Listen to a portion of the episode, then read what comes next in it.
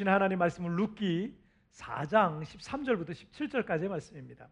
자, 오늘 말씀 제목 함께 읽겠습니다. 시작. 돌아가면 회복된다. 다시 한번 시작. 돌아가면 회복된다. 이 독일과 일본은 그 2차 세계 대전을 일으킨 전범 국가들입니다. 아, 이 전쟁은 가장 많은 희생자와 재산 피해를 남긴 역사상 가장 파괴적인 아, 그런 전쟁이었습니다. 이 전쟁이 끝난 끝난 지 지금 75년이 지났지만 아, 지난 세월 동안 이 두 나라가 전범 국가로서의 그 과거사 문제를 대하는 것에 대해서는 아, 대존하는 그런 모습을 계속 보여오고 있습니다. 독일 같은 경우는 1970년 당시 이 서독의 총리였던 이 빌리 프란트 총리가 이 폴란드의 바르샤바 그 유태인의 그 위령탑 앞에 헌화를 한 다음에 뒤를 돌아서다가 갑자기 그냥 무릎을 꿇었어요 그 자리에서 헌화만 하는 게 아니라 그냥 그 위령탑 앞에 무릎을 꿇고 전쟁을 일으켜서 수많은 사람들의 어, 사람들을 희생시킨 이 범죄를 전 세계인이 보는 앞에서 어, 사죄하는 그런 일을 했습니다. 이게 뭐 역사적인 사건이 됐고요. 그 이후로 이 독일의 역대 총리들을 비롯한 지도자들도 매년마다 사죄하고 지금까지 이 독일은 100조 원이 넘는 배상감을 계속 지금도 지불하고 있어요. 100조 원이 넘는 어마어마한 금액이에요. 그 돈을 전쟁 그 희생자들에게 계속 또 어, 지불하고 있습니다. 지금도 이 나치 전범들을 찾아내서 재판을 받게 하고요. 얼마 전에도 94세 된 나치 전범이 있었는데 거기서 회계를 담당했다 그래요. 그 전범한테 또 형을 집행해서 재판을 해서 형을 숨어 있는 나치들을 찾아내는 거예요. 그래서 벌을 받게 하는 그 죄값을 받게 하고 또 교과서에 그 나치의 만행을 낱낱이 기록합니다.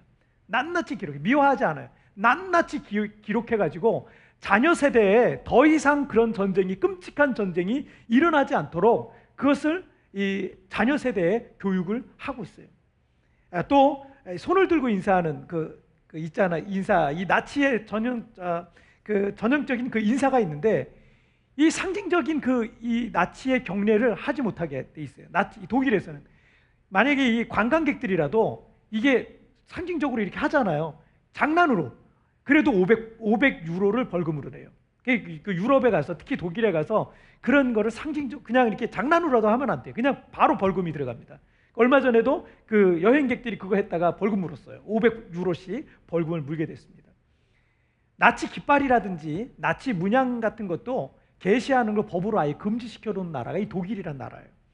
반면에 일본 같은 경우는 이 전범기라고 할 수 있는 이 우길 승천기를 공식적인 자리에 공공연하게 내걸 내거는 경우가 있어요. 뭐 해군 해군 해병대가 막 해군이 막 무슨 훈련을 한다. 거기다 우길 승천기를 걸고 막 이런 장면이 그냥 뉴스에 막 나와요. A급 전범들 저기가 이제 그 야스쿠니 신사인데 A급 전범 2차 세계 대전을 일으켰던 그 A급 전범들의 위패가 있는 그 야스쿠니 신사 신사에 때가 되면 이 일본의 총리라든지 정치인들 그런 그런 사람들이 몰려가서 거기 참배를 합니다. 그들은 이렇게 얘기를 해요. 사과할 만큼 했다는 거예요. 지금 특별히 지금 정권을 잡고 있는 에, 그런 일본의 정권을 잡고 있는 사람들이 그러죠. 사과할 만큼 했다는 거예요. 지난 날의 어떤 잘못과 역사를 감추고 그리고 왜곡하는데 막 급급해하고 있는 모습을 일본 사람들이 보이고 있어요. 또한 그 부분에 대해서 만약에, 항의를 하잖아요. 항의를 하면 어떻게 해요? 경제 보복을 막 일삼는 사람들이 지금의 일본의 정권을 잡고 있는 사람들이에요. 독일의 독일의 태도는 진심으로 사죄하고 사과하는 모습이지만 일본의 경우는 이러는 거예요. 내가 미안하다고 했잖아. 이제 그만 좀 해. 이렇게 말하는 거예요. 화내는 거 있잖아요. 내가 미안하다고 했는데 왜 자꾸 그래? 그러면서 마치 이런 식으로 지금 어, 그런 화내고 있는 그런 모습이다라고 밖에 보이지가 않습니다. 전혀 사죄할 마음이 없는 거죠. 진심으로 사죄한 독일은 유럽의 여러 나라들과 협력해서 오늘날 보세요. 유럽이 그 나라가 전쟁을 일으켰던 나라예요. 끔찍한 전쟁을 점, 일으켰던 전범 국가인데 유럽의 유로 그 EU라고 유럽 연합이 있잖아요. 이 유럽 연합에 독일이란 나라가요. 지도자적인 역할을 해요. 거기서. 거기서 지도자적인 그런 위치에서 유럽의 역사를 계속 새로 끌, 끌고 가고 그 다음에 어떤 문제가 있을 때 유럽 연합에서 얘기할 때 독일의 총리의 말이 굉장히 무게가 실립니다. 그런 역할을 하는 나라가 지금 독일이 되어 있어요. 그런데 일본은 가장 가까운 우리나라가 가장 가까운 파트너가 될 수 있어요. 정말 좋은 파트너가 될 수 있거든요. 여러분 우리나라에서 제일 많이 여행 가는 데가 일본입니다. 일본을 제일 많이 여행 가요. 그런데 가장 좋은 파트너고 일본 물건 우리나라 사람들이 제일 많이 사서 써요. 그런데 가장 좋은 파트너가 될 수 있는 나라와도 지금 늘 적대적인 상태를 벗어나지 못하고 매번 갈등과 충돌을 지금 빚고 있는 거예요. 여러분 사도행전 3장 19절 말씀에 그러므로 너희가 회개하고 돌이켜 너희 죄 없이 함을 받으라. 이같이 하면 새롭게 되는 날이 주 앞에서 이를 것이요 라고 말씀하고 있어요. 회개하고 돌이키면 죄 용서뿐만 아니라 하나님 앞에 새롭게 되는 날, 새로, 새로운 인생, 새로운 시작을 하게 되어 있다는 거예요. 여러분, 돌이키기만 하면 무엇이든 누구든 돌이키기만 하면 늦었다고 생각하는 바로 그 때라도 때라 할지라도 돌이키기만 하면요. 하나님은 자비가 풍성하셔서 누구든 그 사람에게 새로운 기회를 주시는 겁니다. 이제라도 돌아가면 회복될 수가 있는 거예요. 자, 오늘 첫 번째 주제 말씀 우리 함께 읽겠습니다. 시작. 실패자를 찾으신다. 다시 한번 시작. 실패자를 찾으신다. 사사들이 통치하던 시대에 유대 큰 유대 땅에 큰 흉년이 들었습니다. 어, 베들레헴에 사는 엘리멜렉이라는 사람이 있는데 이 엘리멜렉이라는 사람이 부인인 나오미와 두 아들을 데리고 어, 또 갖고 있던 땅도 팔았어요. 그 재산을 정리합니다. 재산을 정리해서 팔아가지고 그 먹을 것을 찾아서 동쪽의 모압 땅으로 이주해서 살게 되는 거예요. 그런데 남편인 엘리멜렉이 그 모압 땅에 가서 제대로 정착도 못했는데 죽어버렸어요. 그리고 나오미와 두 아들이 남았는데 나오미는 이 두 아들을 모압 땅에 있는 여인들과 결혼 혼인을 시켰습니다. 그래서 결혼 생활을 이제 하고 있었는데 두 아들은 그런데 결혼 생활하는 중에 이 두 아들이 자식도 남기지 못하고 두 아들마저 그 모압 땅에서 죽게 되어 버린 거예요. 나오미와 두 며느리만 이제 남게 됐죠. 그래서 나오미는 아직 젊고 젊었던 이 두 며느리에게 이 나오미는 이제 유대 땅으로 돌아가고자 하는 마음이 있었습니다. 그래서 두 며느리에게 아직 너희 젊으니까 친정 땅 친정 집으로 돌아가서 모압의 친정 집으로 돌아가서 그리고 너희 새로운 인생을 시작해라라고 말했어요. 그래서 첫째는 눈물을 흘리면서 다시 모압으로 자기 친정 집으로 돌아가서 새로운 인생을 살았다는 거고 그 다음에 둘째 며느리인 이 룻, 룻기의 주인공이죠. 룻은 에, 결혼을 하면서 유대 사람들과 베들레헴 사람하고 결혼을 하면서 그러면서 여호와 신앙을 갖게 된 거예요.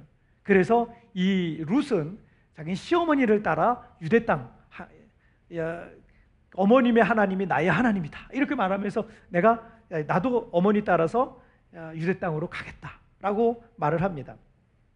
시어, 그래서 룻은 시어머니를 따라 유대 땅에 오게 됐고 베들레헴에서 보아스라고 하는 사람을 만나서 재혼하게 되었다라는 내용이 룻기의 스토리예요.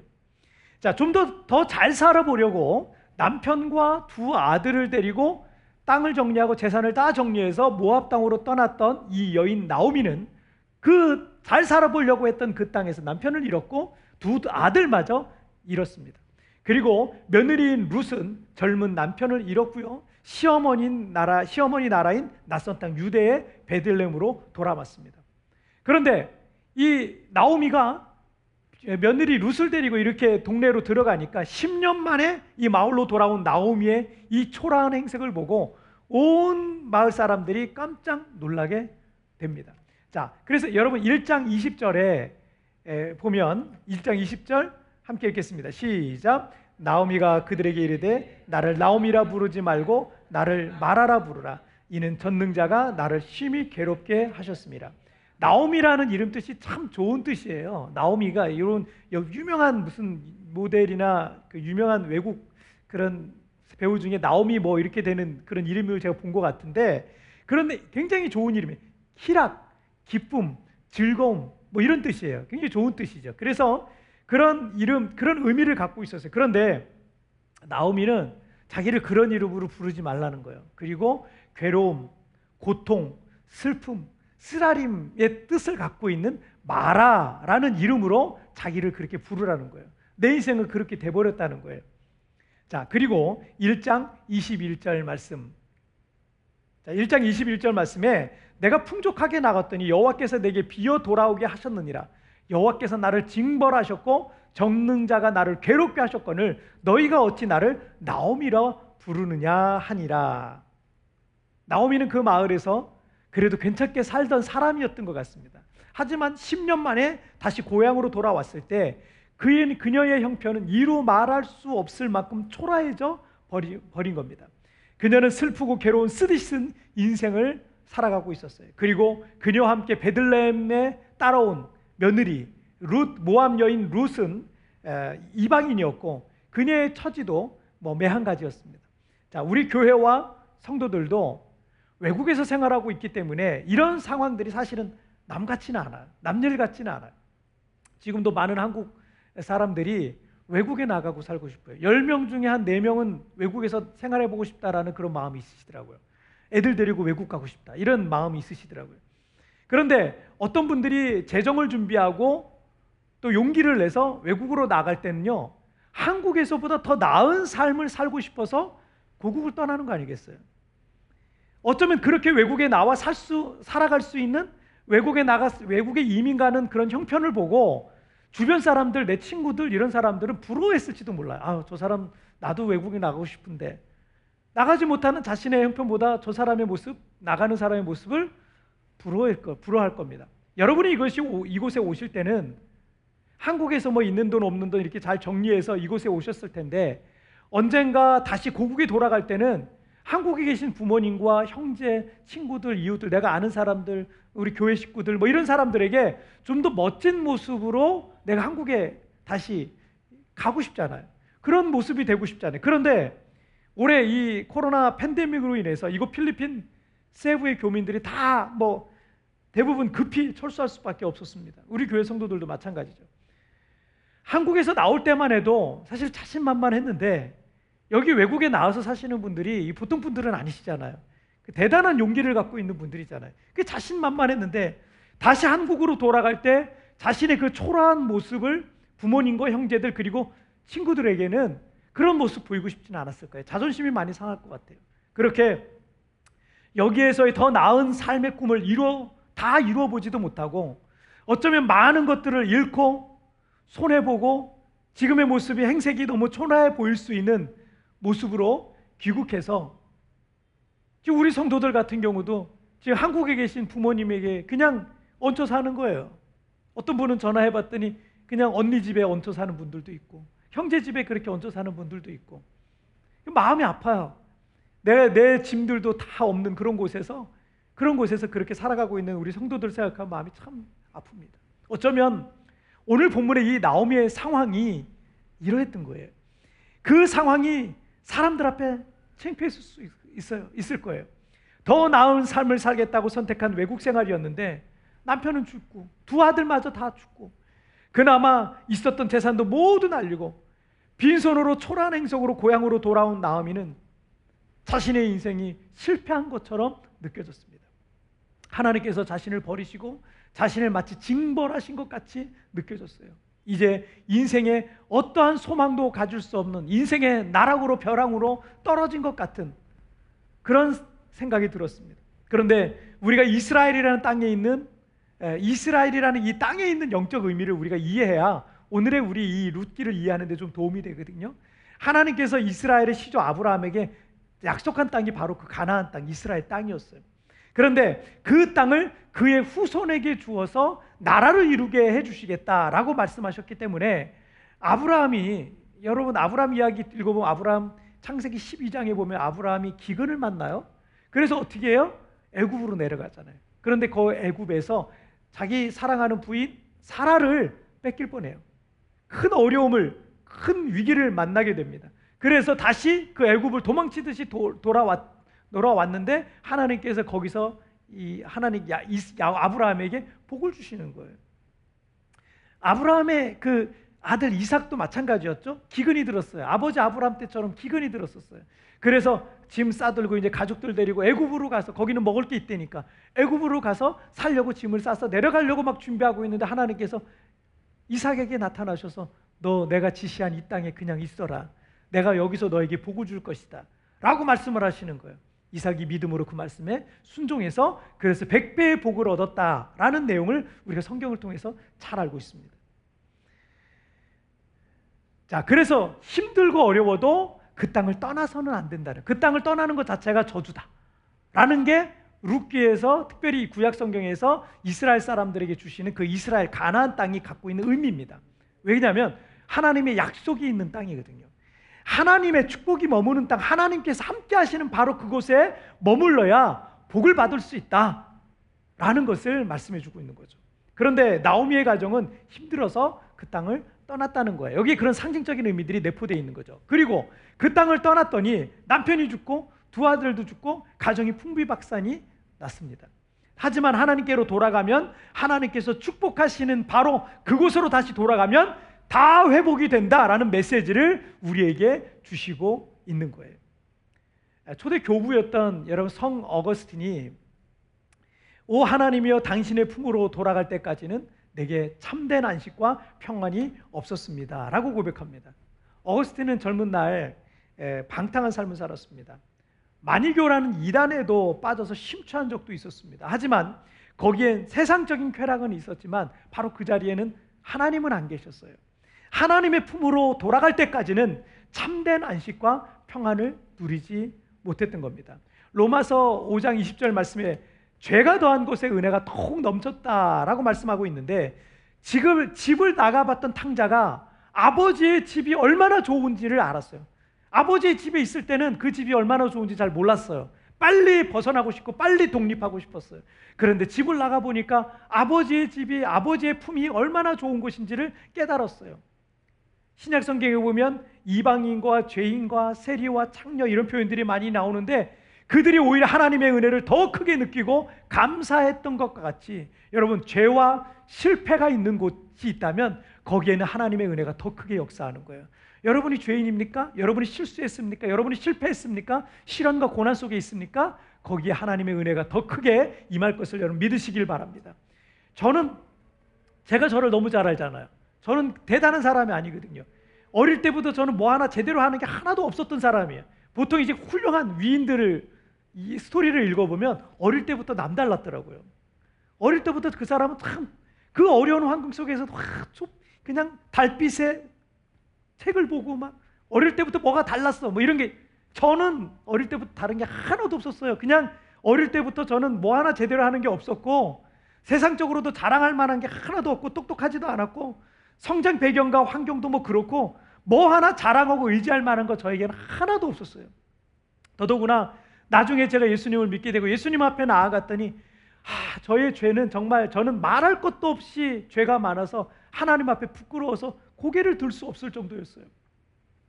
저는 인생의 실패자 같았어요. 아, 내 인생은 정말 낙제생과 같다라는 생각이 들 때가 참 많았습니다. 주님 앞에 올 때까지도 그랬어요. 하지만 하나님께서는 실패한 저에게 찾아오셔서 은혜와 아버지의 사랑을 부어주시고 품어주셨어요.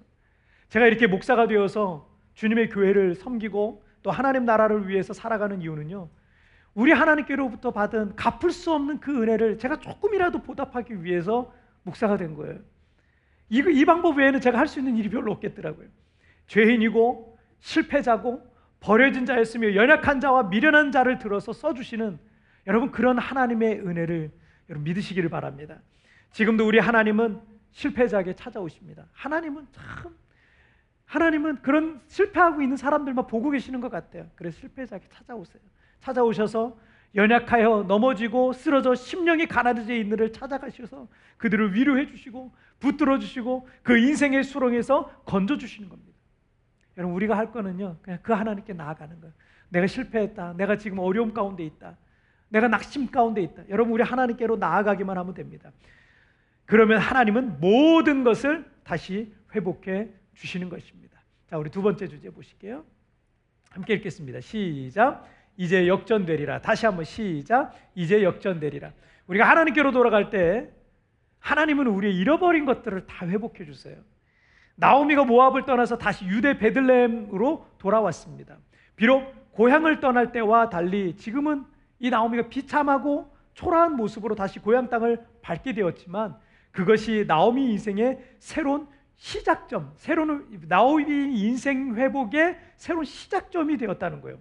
우리의 인생이 하나님 앞에서 다시 새롭게 회복되기를 소망한다면 여러분 하나님께로 돌아가는 게 첫 번째예요. 우리의 죄들을 버리고 하나님께서 원하시는 삶을 살기로 결단하고 순종하는 것이 그것이 먼저 되어야 하는 것입니다. 룻기의 핵심적인 단어가 하나 있습니다. 기업 물을 자라는 건데 이것은 레위기 25장 25절부터 28절에 나와 있는 율법이에요. 하나님께서 이스라엘 백성의 각 지파, 각 가문, 각 가정들마다 가나안 땅을 기업으로 나눠 주셨어요. 그렇게 하나님께 받은 땅은 영구히 그 가문과 그 자손들의 땅이 되기 때문에 누군가에게 그 땅을 영구적으로 팔 수는 없게 돼 있어요. 이게 율법입니다. 못 팔게 돼 있어요. 다만 재정적인 어려움을 겪고 있을 때 그 땅 중에 일부든 또 땅의 전부든 그 땅을 저당지 잡히고 돈을 빌릴 수가 있었어요.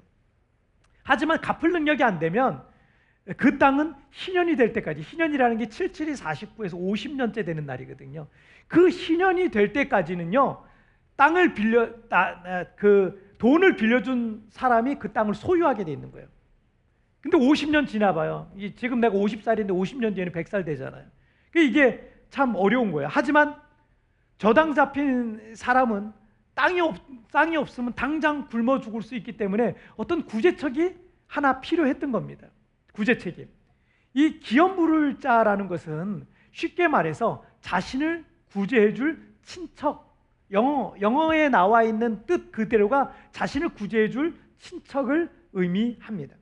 그 가문에 속한 어, 재정적으로 좀 여유가 있는 친척 중에서 그 빚을 대신 갚아주고 그 땅을 자기 사람, 자기 친척에게 다시 되찾아 주는 것을 기업 물은다라는 걸 얘기해 줘요. 그런데 가난한 친척을 위해서 큰 돈을 들여서 빚을 대신 갚아준다. 여러분 그것이 어떨, 어떨 것 같아요? 쉽지 않아요. 그 쉬운 게 아니에요. 아, 요즘처럼 각박한 세상에서는 더더욱 이건 쉽지 않은 그런 제도일 수 있어요. 형제들 간에도 너무 그런 게 많으면 대정적인 문제가 많으면 심지어는 이제 형제 연을 끊어버리는 경우도 사실은 많이 있습니다. 왜냐하면 방법이 없는 거예요. 도저히 안 되는 거예요. 그런데 나오미의 가정 같은 경우는 대를 이을 아들들마저 모두 다 죽고 하나도 없었어요. 다만 가능한 방법이 있다면 남편을 잃은 며느리 룻이 기업 물을 자와 결혼을 해가지고 자식을 낳아서 어, 원래 시아버지였던 엘리멜렉 있죠? 그 엘리멜렉의 가문, 나오미의 가문을 대신 있는 거예요. 다른 남자랑 결혼, 기업 물을 자와 결혼을 해가지고 자식을 낳아서 그 낳은 첫 번째 자식이 엘리멜렉의 가문, 나오미의 가문을 대를 잇는 자식이 되는 거예요. 그래서 기업 물을 자는 자식을 낳아도 루카 결혼해서 자식을 낳아도 그 자식이 내 자식이 아닌 거예요. 내, 내 이름으로 이 가문을 잃는 게 아니에요. 내 이름으로 가문을 잃는 게 아니라 엘리멜렉의 아들이 되고 나오미의 아들이 되는 거예요. 그런 식으로 가문을 잃는 이런 제도가 있었어요. 그래서 그 땅을 그 가문에 계속 주려고 하시는 그 땅을 영구히 그 가문에게 영원히 상속해 주시려고 하는 그런 어떤 메시지가 있는 거고 상징적인 메시지는 영원히 그 땅을 상속한다. 여러분 땅이라는 건 영원하지가 않, 잖아요 그죠? 그런데 영원히 상속한다. 이 천국을 영원히 우리에게 상속하신다라는 어떤 그런 어떤 영적 메시지도 거기에 같이 담겨 있는 겁니다. 자, 어쨌든 그러니까 기업 물을 자 입장에서는 보세요. 특별히 루세 가정에 이게 그 나오미의 가정에 이 기업 물은다. 기업 물을 자 입장에서는요. 빚도 갚아줘야 되고요. 후손을 후손도 없으니 자식을 낳아서 그 가문에 아들까지 줘야 되는 그런 상황인 거예요. 그러니 룻기에서 이 나오미의 가정에 기운 물을 자는요 큰 희생이 따르게 되어 있는 거예요. 그래서 여러분 룻기 4장에 보면은 친척들이 여러 있었어요. 있었는데 그 가장 가까 그러니까 첫 번째 이게 뭐 이, 삼촌이 있고 사촌이 있고 뭐 오촌 육촌 이렇게 쭉 나갈 거 아니에요. 제일 가까운 친척에게 너 이거 기업 좀 네가 물어야 된다라고 하니까 거절을 해요. 아 나는 그런 상황은 못 부른다. 근데 그것을 에, 수락한 사람, 그것을 오케이 한 사람이 누구냐면 보아스라는 사람이에요. 어쨌든 이거엔 큰 희생이 따르게 되어 있기 때문에 지금 나오미는 실패한 자, 망한 자, 모든 것을 잃은 자인 이 나오미의 가문이 다시 회복한다는 것은 거의 불가능에 가까운 상황이 그런 상황인 겁니다. 자, 오늘 보면 13절 말씀 보실게요. 13절. 기업 물을 자 보아스가 룻을 아내로 맞이해서 결혼해 가지고 룻이 임신하게 돼서 아들을 낳게 되었다라는 내용이죠. 룻은 모함에서 이 나오미의 아들과 결혼했을 때 자식이 없이 남편이 죽었어요. 그런데 그녀가 보아스와 결혼해서 아들까지 낳게 되었으니 룻의 인생이 완전히 지금 역전된 그런 상황입니다. 자, 그리고 또 있어요. 14절 말씀도 볼게요. 시작. 여인들이 나무에게 이르되 찬송할지로다. 여호와께서 오늘 내게 기업 물을 자가 없게 하지 아니하셨도다. 이 아이의 이름이 이스라엘 중에 유명하게 되기를 원하라.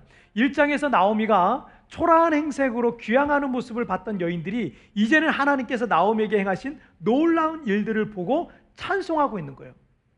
1장에서 나오미가 자신의 이름이 기쁨과 희락이라는 뜻을 갖고 있는 나오미라는 뜻을 갖고 있음에도 불구하고 슬픔과 괴로움, 고통이라는 뜻에 말하라고 자기를 부르라고 말할 만큼 나오미는 인생의 나락으로 떨어졌던 떨어졌지만 하나님께로 돌아갔더니 주님께서 나오미의 인생을 나오미의 인생에 역전이 일어나게 해 주셨다라는 겁니다. 루키는 이 성경의 주인공인 룻의 해피엔딩으로 결론을 맺지 않아요. 여러분, 룻기 전체적으로 룻의 이야기가 많이 나오거든요. 근데 룻의 해피엔딩으로 결론을 맺지 않고 나오미의 회복으로 결론을 맺고 있는 것을 볼 수 있어요. 16절에서 나오미가 아기를 받아 품에 품고 그 아들의 양육자가 되었다라는 말씀이 나와요. 1장에서도 나오미에 대한 이야기가 나오고 마칠 때도 나오미로 마치고 있는 모습을 볼 수 있습니다. 하나님께서 나오미에게 새 아들을 주셨다라는 거죠. 그런데 여러분 더 놀라운 사실이 이 루키의 결론 부분에 있어요. 17절 함께 읽겠습니다. 시작. 그의 이웃 여인들이 그에게 이름을 지어 주되 나오미에게 아들이 태어났다 하여 그의 이름을 오벳이라 하였는데 그는 다윗의 아버지인 이세의 아버지였더라. 자, 그 마을의 여인들이 나오미의 아들의 이름을 지어줬는데 뭐라고 했어요? 오벳이라고 했어요. 그런데 그는 다윗의 아버지인 이세의 아버지였다라는 거예요. 자, 룻과 보아스가 결혼을 했죠. 그 결혼에서 누가 태어났어요? 오벳이 태어났어요. 오벳이 이세를 낳았고 이세가 다윗을 낳은 거예요. 다윗 왕을 낳은 거죠. 자, 실패한 인생인 줄 알았던 나오미와 룻은 이스라엘 역사상 가장 위대한 왕인 다윗 왕의 직계 할머니가 된 거예요.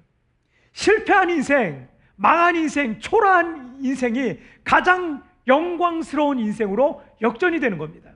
그리고 그의 후손으로 예수 그리스도께서 탄생하시게 된 겁니다. 만약 기업 물을 자가 나는 당신의 기업을 물으지 않겠소라고 거부하면 나오미에게는 다른 방법이 없는 거예요. 그냥 그 가문은 소멸되는 거예요. 없어지는 거예요.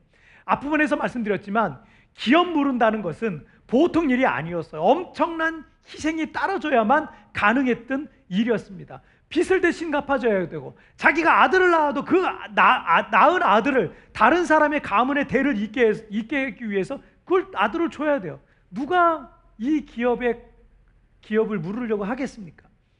그런데 실패한 인생 나오미의 기업을 대신 물은 사람 보아스라는 사람 마음이 참 너그럽고 좋은 사람이겠죠. 그런데 마음이 좋고 너그러운 사람이라는 것으로만 여러분 좀 좁게 생각하면 안 됩니다.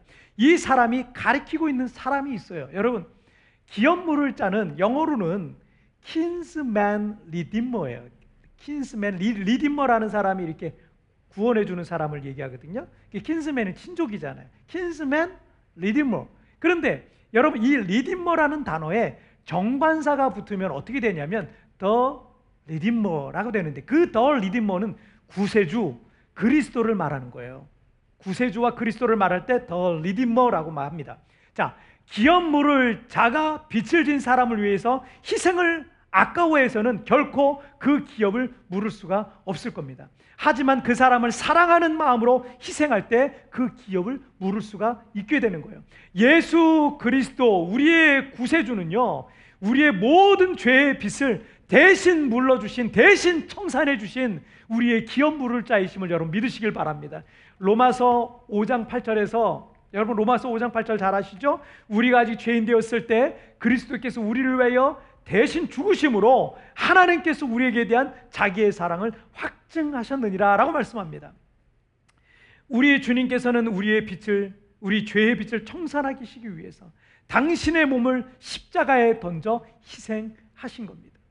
실패한 인생, 낙오된 인생, 그래서 초라한 인생을 살아가고 있는 사람이라 할지라도 우리 인생에 우리의 기업의 물을 짜인 예수 그리스도에게로 돌아가면 여러분 우리의 인생이 역전될 것을 여러분 믿으시길 바랍니다.